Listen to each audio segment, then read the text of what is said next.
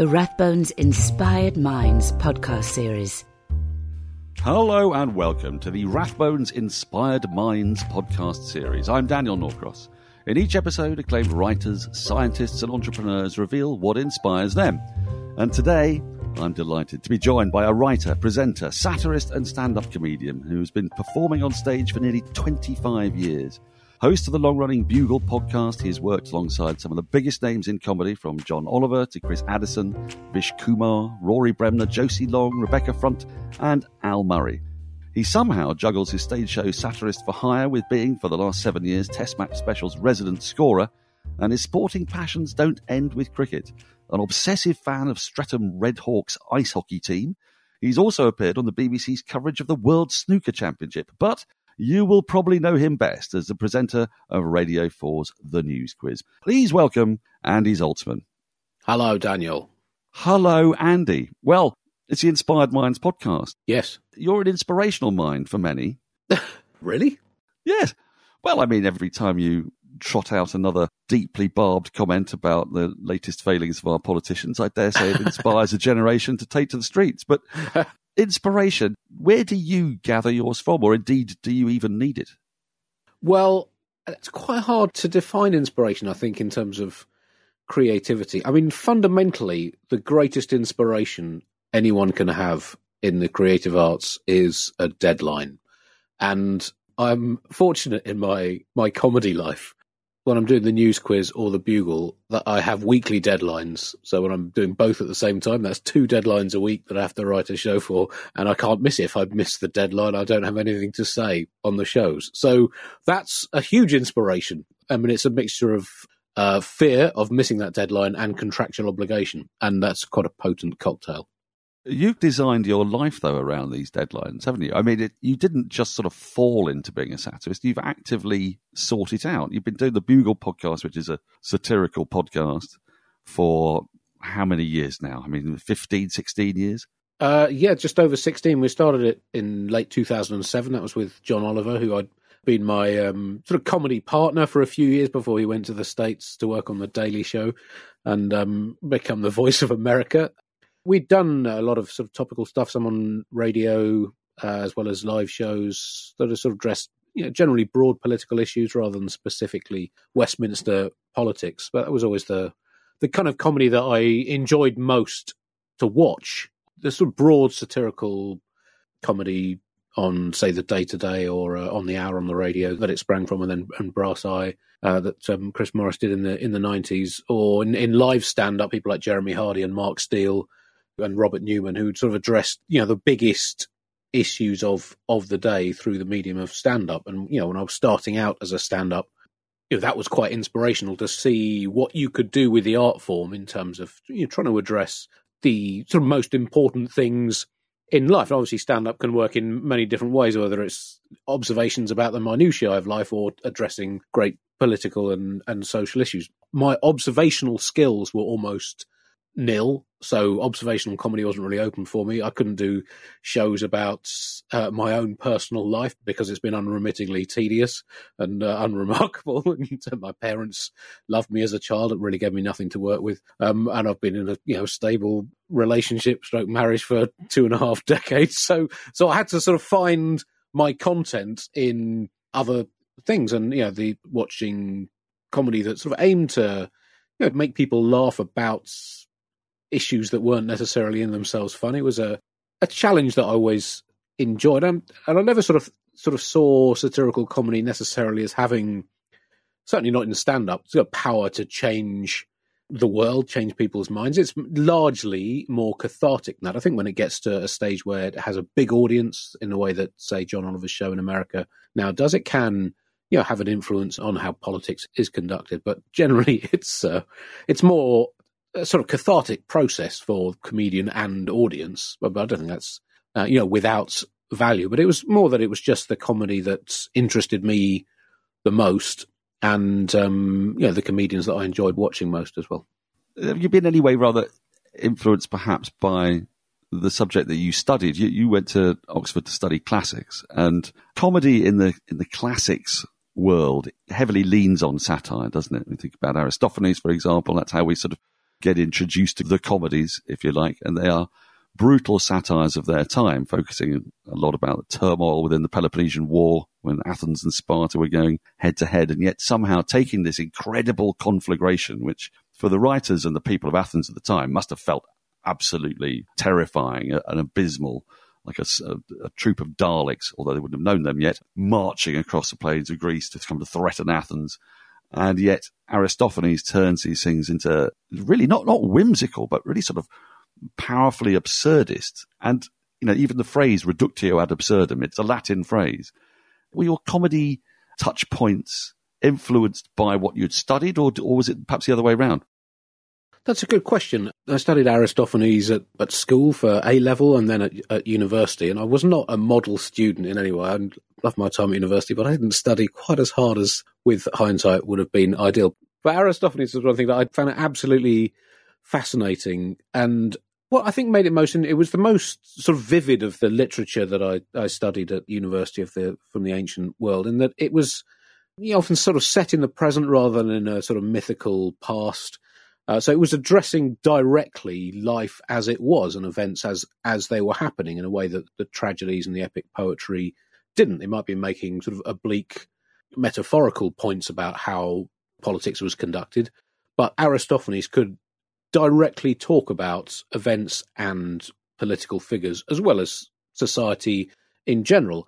Alongside that, what made it absolutely fascinating for me, and I think it has been genuinely something that influenced my approach to comedy and how I've tried to do it, is that it worked on numerous levels. It was performed in front of the entire male population of, of Athens. So it had to appeal to all classes of society. So you had this extraordinary mix of political satire, fairly intricate literary parody, slapstick, puns, sex jokes. It's like total comedy. I mean, if the if the Dutch football team had been uh, a comedy show in the 1970s, that'd have pretty much ended up doing what Aristophanes did in 400 BC or, or thereabouts. So it was completely fascinating. And in terms of you know, most inspirational moments I've had as a comedian, I mentioned Robert Newman earlier, and there was a show I went to. And the first year I did a full Edinburgh festival, I was having quite a tough time doing a package show late at night, um, which I was sometimes comparing, sometimes doing a, a spot in. And I was only been doing stand up a year and a half or so, and I wasn't quite ready for that. But I went to see Robert Newman do a show, and he did an hour and a half of uh, stuff about the global economy and, and politics. And that that you know sort of changed the way that I I looked at my own comedy and made me think that I needed to totally almost restart what I was doing the other show that had a really quite profound impact on me was in, in Athens. I was on holiday with my wife just before our first child was born, and I've been doing comedy a few years by that point. And we went to see an Aristophanes play in modern Greek in the Roman theatre on the side of the Acropolis, which is just a few hundred yards away from the original Greek theatre where um, Aristophanes' plays would have been first performed. And it was a play that both my wife and I, we met at university, and we both studied it, and we I happened to have a translation of it uh, with me because I was um, had to do a little thing on Aristophanes for a Radio Four show after I got home, and I thought I'd brush up on it because I hadn't read it since I was a student. And it just so happened we saw a post of this live production of Aristophanes' Frogs, and we went along with our translation, our Penguin translation, and it was really incredible to see a play that was written, you know, almost two and a half thousand years ago, making people laugh in almost exactly the same place that it had first been performed, and you know it still had that that mixture of different strands of comedy that could make people laugh in lots of different ways over the course of a of a show. So that that's I did find genuinely genuinely inspiring, which seems appropriate for this uh, for this show. I'm interested by that because as a classicist, albeit not one that, that was quite as assiduous at study as I might have been, but we're often looked at by other people as if, oh, you know, they're just interested in fragments and, and shards and old stuff, and it's completely irrelevant. But it seems to me that our battle with life is trying to convince people that really nothing much has changed. and that what we were studying that was two and a half thousand years old is pretty much the same things as people are studying now. And everybody seems to think that what's happening now is new. And I wonder if that is partly what has fed your love of satire because it's not like there's anything really different happening in 2023. It's the same bloviating buffoons, it's the same demagogues, it's the same mistakes being made. And you're really in touch with that because you've been studying a culture that's two and a half thousand years old. Yeah, I mean, I think there's a lot of parallels, and also just comedically, uh, in terms of the structure of jokes or the nature of comedy. You don't see many things now that weren't done in some form or other within Aristophanes' collection of, of works that, that remain.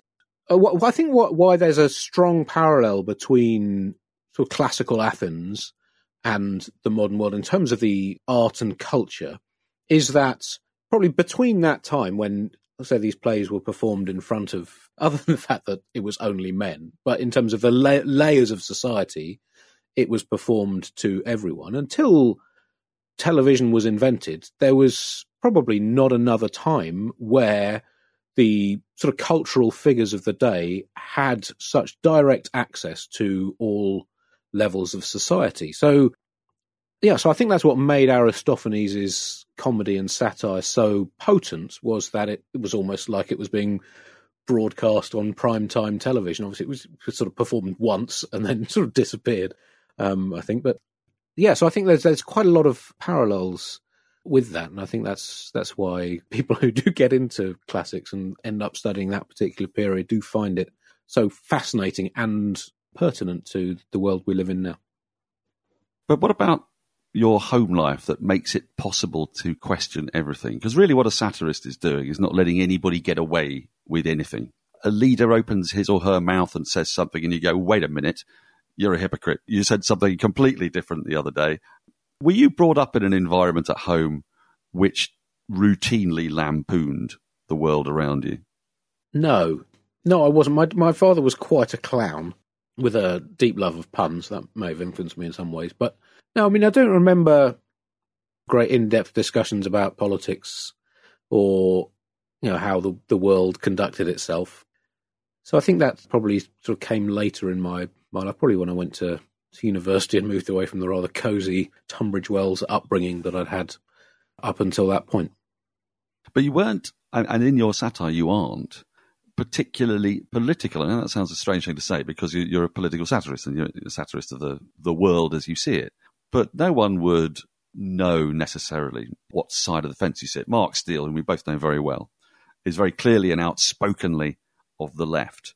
And he does make it his business to take down figures of the right specifically. You have a, a much more equal opportunities lampooning technique. Anything is up for grabs. There's no sort of real hint that you've been politically influenced. And I suppose what you've described at home there is not necessarily a politically engaged family insofar as you're not tribal. I mean, my family was tribal. So the arguments raged between the different tribes, whereas you're not describing that. No, no, I don't think there was. Um, yeah, I don't think there was any of that tribalism, and there weren't sort of you know we didn't have massive disagreements within our family. And in terms of you know trying to satirize all sides of the political spectrum, um, I guess there's a number of factors that come into that. Um, one is know again you know Aristophanes would attack anything that that he thought merited the attention of his of his satire. And I think you know generally with topical political comedy, it needs to look at all all sides. Also, when I started stand up, I started stand up in the late nineties. So for the first sort of 10, 11 years of my stand up career, there was a there was a Labour government. So whereas I guess you know Mark and, and his generation and that strand of political alternative comedy had, had emerged from Thatcherism essentially as an, as an opposition to that. So I guess you know that that might have been a factor as well. Also you know, i think I've constantly been aware of, you know, where I come from. I come from a comfortable background, privately educated, grew up in Kent. I can't really lecture people about, you know, how to live their lives. Or what I try to do is, as you say, sort of find points where, you know, there's political hypocrisy or, or, you know, address an issue without sort of imposing my personal views on it. Now, I had in, in various reviews earlier in my career that this slightly undercut any satirical points I was trying to make. I don't know if that's right or not, but it just felt that that was the voice that would be most effective for what I wanted to do. And I, you know, I'm not in a position to tell people how to live, but I think you know if you address a political issue with a a mixture of comedic creativity and I guess a degree of objective analysis, then it can still be quite a potent combination, I think. Now, as a satirist and having worked in it for 24 years or so, as you say, having lived through a 13 year Labour government, and now we have a very different set of circumstances. There's been Brexit, there's been Donald Trump, there's been four prime ministers in a year and a bit. Who knows when the next one might be? Uh, you hear people saying, oh, this is a nightmare for the satirist because you can't satire what is already satire. The world is living out a satire. I'm interested in your view on that.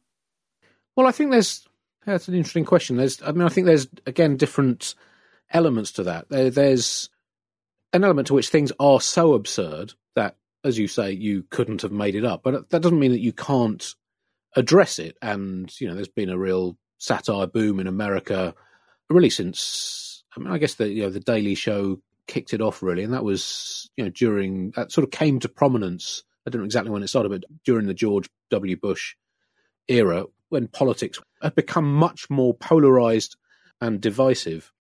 Also, during the age of the internet, and you know, particularly since the uh, development of podcasting, YouTube, it's enabled pretty much everyone in the world to be a comedian in some way. So that is a challenge in terms of finding an original angle on stories where there is sort of instant comedy emerging from around the world. So in a way that in the early part of my career that wasn't really happening. You'd have, you know, radio shows, TV shows, but other than that, not a huge amount. Whereas now there is a real challenge to find original angles on stories because everywhere there are people satirizing stuff in some way. So, I mean, with Donald Trump, what I found myself doing in live shows, and um, I think we did it on uh, some cricket stuff we did together, to get an original way of dealing with Donald Trump comedically. What I did was I printed out his brain on a 3D printer, came out as a as a cauliflower on a tripod, stuck electrodes in it, and I tried to change the nature of his brain and ended up having Donald Trump's cauliflower brain talking about cricket. And that was the extent I had to go to make sure that my Trump material wasn't being done by anyone else. so that's one of the challenges, the fact that there is almost, you know, instant comedy about every news story. So to try and find, you know, the pertinent angle and an original way of doing it is um, something of a challenge. But that said, when there are huge stories that are, you know, so divisive, whether it's just the nature of Trumpist politics or Brexit or um, pretty much all the, the major political stories, that gives you things to work with as a comedian. So it, in some ways, it's made it easier because there is a constant flow of important things to try to address satirically, and then sometimes it's in some ways it's a little harder because there is this unending deluge of satire that you have to try to stay distinctive within. Do you also feel, though, that as a satirist, you've got a certain responsibility because, you know, I'm thinking about, say, the political consciousness of the nation. And over the last 10 or 15 years, the rise in client journalism has been very noticeable, hasn't it? We do get certain newspapers who unthinkingly parrot the views of one particular party or the other, the, the government as it stands. Somebody's got to hold their feet to the fire, and there's a lot of spotlight on what the BBC does and its funding and how it comes from the state generally. So they have a, a slightly more awkward position that they're in. They want to be careful about upsetting the government of the day because their funding depends on it. So someone somewhere has got to hold our leaders to account, be they from one political party or another.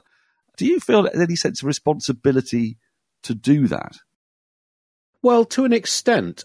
With that said, you know, I have to be aware of the limitations of what satire can do and the audience that it's reaching. So, say when I do my podcast, The Bugle, that's got a, an audience, eh, a couple of hundred thousand people dotted around the world who are generally, to listen to a podcast, you actively find it, you choose to listen to it. So it's kind of hard to reach a broad political spectrum from within that. So I guess that sort of cathartic brand of satire. When on on the radio, you don't know who's listening to it or how they're listening to it. You get some people it's just on in the background and might not be, uh, you know, it's just part of the sound of their Friday evening when when the, the Friday six thirty slot is on. But so you have to be aware of that slightly different relationship with an audience.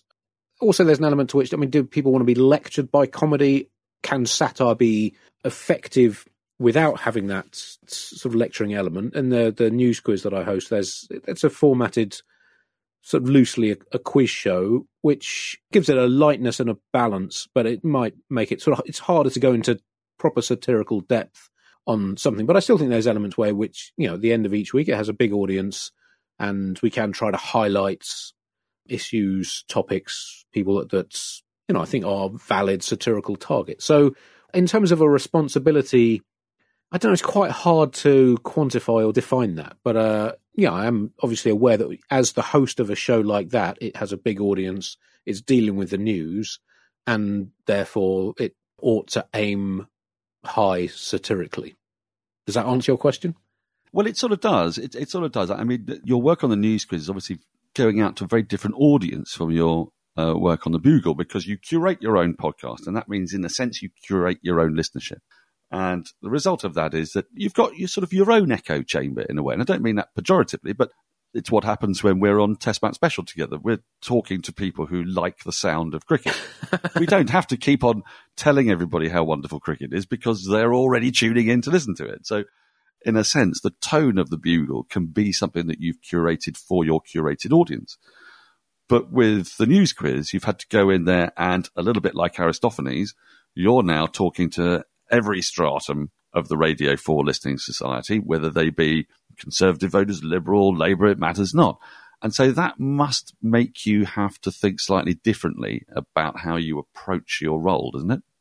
Uh, definitely. Obviously, with the Bugle, I can sort of do whatever stories I want, and I can, you know, choose the guests that I have on it. And as you say, it's you know, it's an audience that tunes in because it, you know, likes the brand of comedy and generally will broadly agree with the political standpoint on it. As you say, the news quiz goes out to a broader and different type of audience. What's different about it? it is have to be really precise. When, you know, say if I'm criticizing a government policy, I have to make sure that it's not just blathering on about how awful the government is or the policy is. I have to make sure that I've done my background research. And people might not agree with it, but I think as long as you've kind of researched it and make a point that has been carefully considered and try to make it funny, then then you can say quite strong and critical things about a government, about an opposition. And it'll I think it'll be interesting if if Labour wins the next election to see how comedy in Britain deals with it after such a long period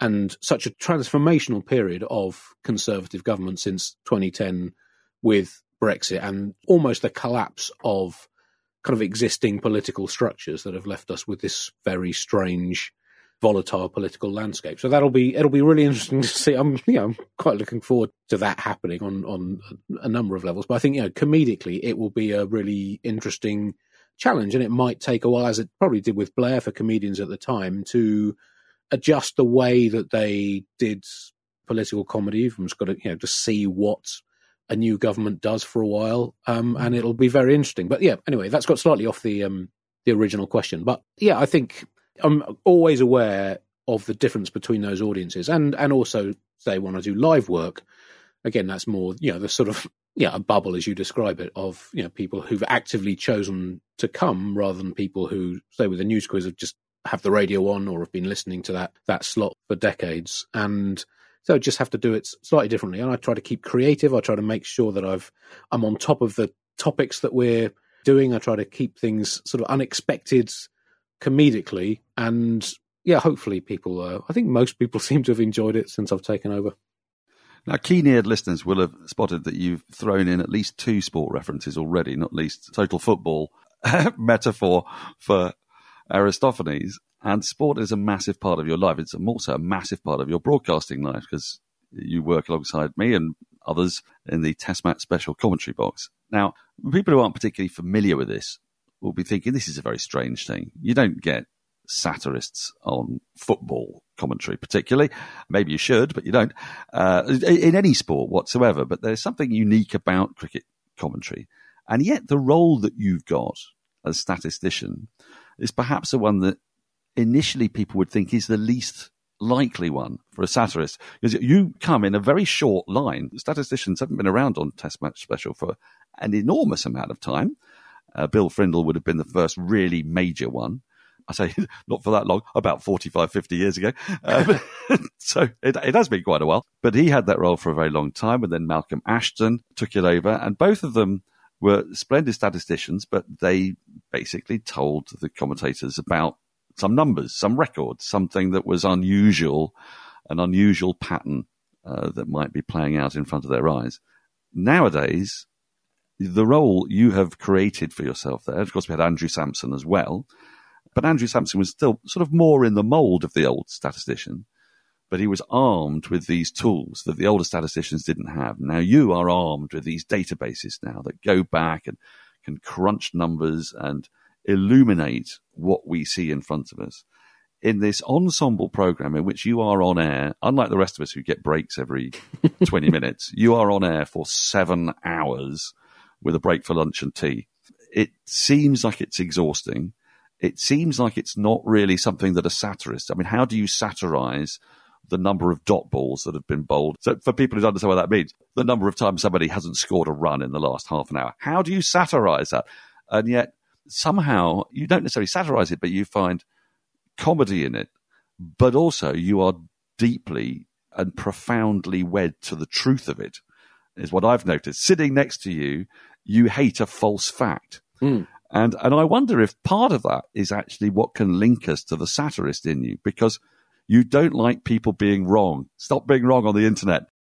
Yeah, that's a, that's an interesting way of putting it. And guess there are certain similarities in what I do on, on Test Match Special. And as you say, in the last sort of 10, 15, 20 years, probably with the internet, really since Stats Guru was launched on Cricinfo, which is a publicly available stats database that anyone can play around with, it's made what you can do with cricket statistics and other you know other sports. It's opened up way more avenues and many more different ways of looking at the sport. Now, there's a, a, danger in that, in that you've got to try and find the ones that are relevant, that are interesting to the listeners, and that help illustrate what's going on in a game. And I see that as you know the role that I have within Test Match Special as the statistician to find numbers that help tell the story that you, the commentators and the and the expert pundits, are telling to help illustrate when something, you know, what's happening, why it's happening, when something is unusual, you know what things might happen if you look at sort of head to heads between different players or technical things uh, like that. So it's it's part of telling the story of cricket, and that's why I think Test cricket in particular has sustained for almost 150 years because it is a fascinating form of narrative, and that's our job within commentary is to tell that story. Now, in terms of a parallel with what I do in comedy, I guess what I'm looking for in cricket statistics, and you know, it's just been it's a lifelong obsession of mine from when I was six, seven years old. I used to read books that had Bill Frindall scorecards in the back. So it's you know the thing that I know most about in, uh, with my wasted brain, which was just full of 1980s sports facts that I can't shift. But it's trying to find interesting angles that illustrate what's happening. Now that's, I guess, what comedians do is you know to try to find things that you wouldn't have maybe thought of looking at or the, a way of looking at things that you wouldn't have thought of. So when it comes to news, trying to find those things that are worth satirizing or just a way of looking at it that is unexpected for the listener. So with statistics, I'm trying to find what illustrates what's going on in a game, but also what, what sort of unexpected ways of explaining that I might be able to find. So it's quite creative in that regard, in the way that writing comedy is creative and trying to find interesting angles on things, interesting ways of presenting things, and there's a similarity between that and what I tried to do with the stats on TMS and before that when I was writing about them for Cricinfo. Something that occurs to me, and having spent a lot of time in your company and listened to your passion about Test cricket, and people who don't perhaps understand cricket. There are different forms of cricket. Test cricket's the one you like the least if you don't like cricket. It's the one that goes on forever. It can last for five days. At the end of it, it can be a draw. Apparently, that's funny to people. it, it isn't mm-hmm. funny to Andy and me. we think that that's fundamentally the point, but that's sort of what I want to drive at here because satirists are often seen as iconoclasts. They're sort of seen as people who are shaking up the system, having a go at various shibboleths that may dominate but you, and indeed I, are passionate about maintaining this tradition of this crazy thing that's been going for 150 years. And I wonder if there's a little bit of the classicist in you there as well. you know, there's the person who says, well, just because it, it's been going on for 150 years or 2,500 years doesn't make it any less worthwhile. Not everything has to change constantly. Do you see what I'm driving at? It's a slightly unusual place for a satirist to be. Yes, but I guess with satire, you try to find what you think is the best solution to a problem, the best way of doing things.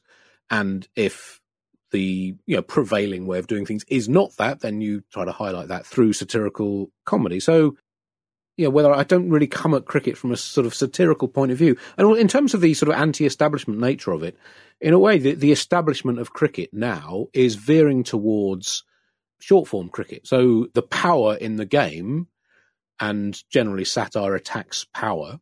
The power in the game is the commercial drive towards short form cricket, which is having an extremely damaging effect on longer form cricket. So in terms of you know the satirical angle, you could say, well, you know, you're attacking where the power is. So it's not a question of attacking tradition for tradition's sake in satire. It's attacking you know, if there's you know established power that is being misused, then that's what you would attack. So in, in cricket's had a very sort of transformational time, and also, and I think you know we talk about this quite a lot on Test match battle as well. We sort of love Test cricket, but there's a lot of things that could be done better about it. And I think you know people who who love that form of the game or just love the sport in general want it to sustain because they think it's wonderful and they'd like more people to be able to enjoy it in future because yeah like i say it is an endlessly fascinating sport in a number of levels but you need to be sort of inducted into it to a large degree now for our generation dan that was largely just sitting on the sofa at home watching it on the telly or listening on the radio because there weren't many options. When you were in the summer holidays, there were three channels. And so that was, well, four channels from the early 80s. You almost osmosed that as a child. Now there's so many alternatives and life is more hectic. Yeah, there's a worry within cricket fans that how the future generations of cricket fans going to be inducted into the wonders of test match cricket because, you know, I think it is you know, without wishing to bang on about it too much, I think you could almost scientifically prove why it's a great sport, a great form of dramatic entertainment. That, that was a rather roundabout way of answering your question, but I guess you know, satire doesn't necessarily need to be in favour of the new. It's largely, like you say, in favour of what the satirist believes is right, and generally against, or you know, scrutinising the powerful and how they use their power, whether that's in organising the international cricket calendar or working out how to catapult asylum seekers to Rwanda. Now, you're not alone as a comedian with obsessive interest in sport. Uh, we've mentioned Mark Steel already, who's obsessed by football and cricket and tennis. He went to the darts last year. You love your snooker. You love ice hockey. Yeah that's an awful lot of time spent watching sport. You talked about osmosing it. I know exactly what you mean by that. Do you feel in any way that we've wasted our lives by spending so much of it watching sport, or has it enhanced us?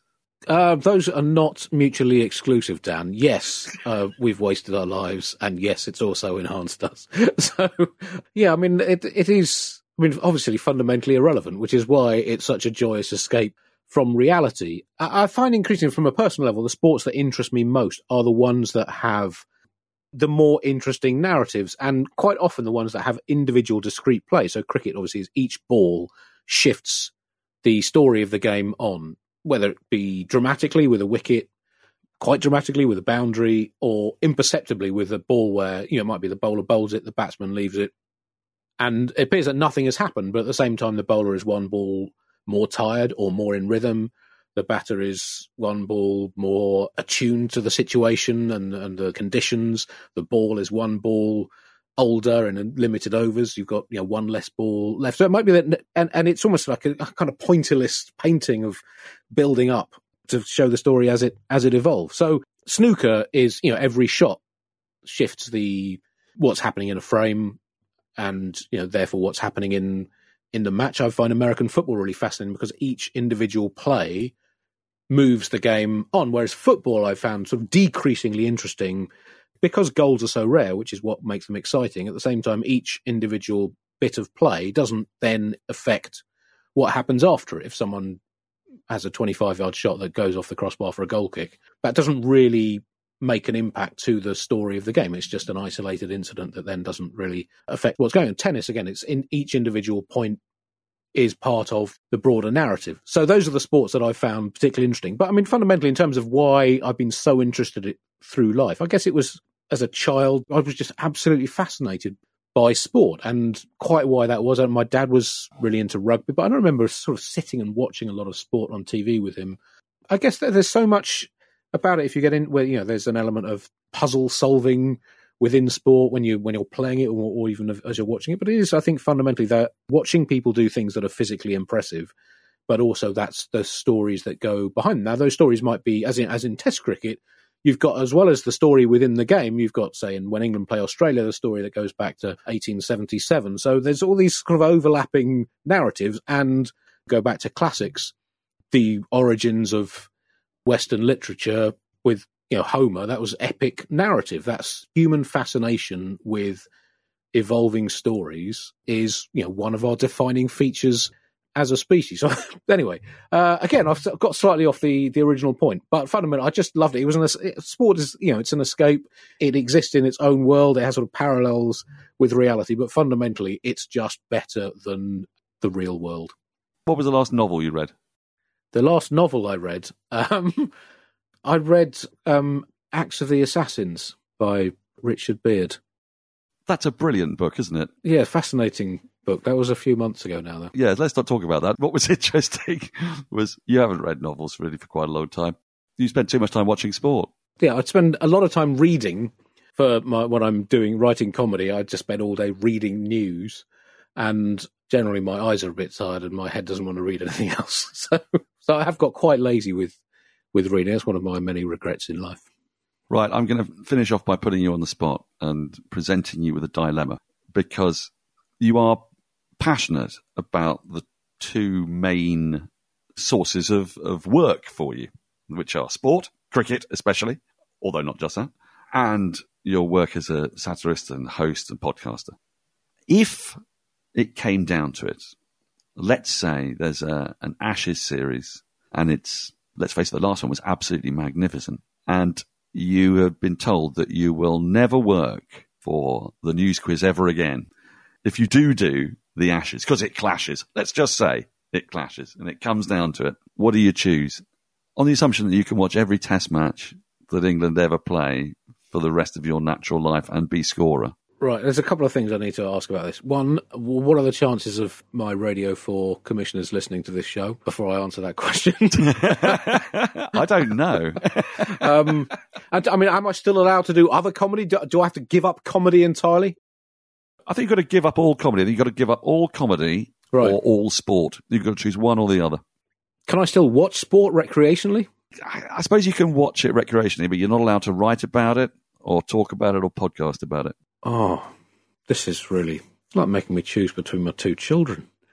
Is that so difficult? I've always wondered about this. I don't have children. People yeah. keep saying that, but I'm, you know, you must prefer one to the other. That's a really hard question. Not the children, but the sport or comedy. Uh, I mean, I've been doing comedy longer than I've been working in sport, uh, working in cricket. I love doing comedy, but doing Test Match Special is the thing that I've enjoyed most in my career. It's very hard. it's very hard to answer. I mean, I think do you factor in the finances of it? Uh, because uh, I think that you know there's a, more of a ceiling with with cricket stats. Uh, to be honest, um, but uh, so I don't know. I don't know, Dan. I, you know, if you ask me this tomorrow, I might have a different answer. Uh, and it slightly depends how soon the next cricket is. So I don't know. Comedy is addictive, particularly live comedy, which I don't do so much now, but I've got some tour dates. Live comedy is deeply addictive there is nothing quite like that. At the same time, getting to work on TMS during a test match is the uh, most enjoyable thing I've ever done. With all due respect to my wife and children. Uh, so, yes, there you go. Do you need a definitive answer, Dan? No, I don't need a definitive answer. In fact, in fact, that's kind of the point, isn't it? We we just don't know. And why should you know? also, when you ask me that, I'm I'm constantly aware of how fortunate I am to do two things that I absolutely love for uh, a living, which is, um, I guess, the dream in life. Absolutely. And if I was going to deny you doing one thing in favour of the other, it'd be a bit like abolishing Test cricket in favour of T20, which is what we're both not going to force on the outside world. Andy Zaltzman, it's been an absolute delight listening to you. I very much look forward to sharing commentary boxes with you well into the future unless your bosses don't let you. You've been listening to the latest episode of the Rathbones Inspired Minds podcast series with me, Daniel Norcross, and my fabulous guest, Andy Zaltzman. You can listen to previous episodes of the series on all major podcast platforms, and if you enjoyed listening, don't forget to like or subscribe. To find out more about the series, just go to rathbones.com. The Rathbones Inspired Minds podcast series, now available on all podcast platforms and at rathbones.com.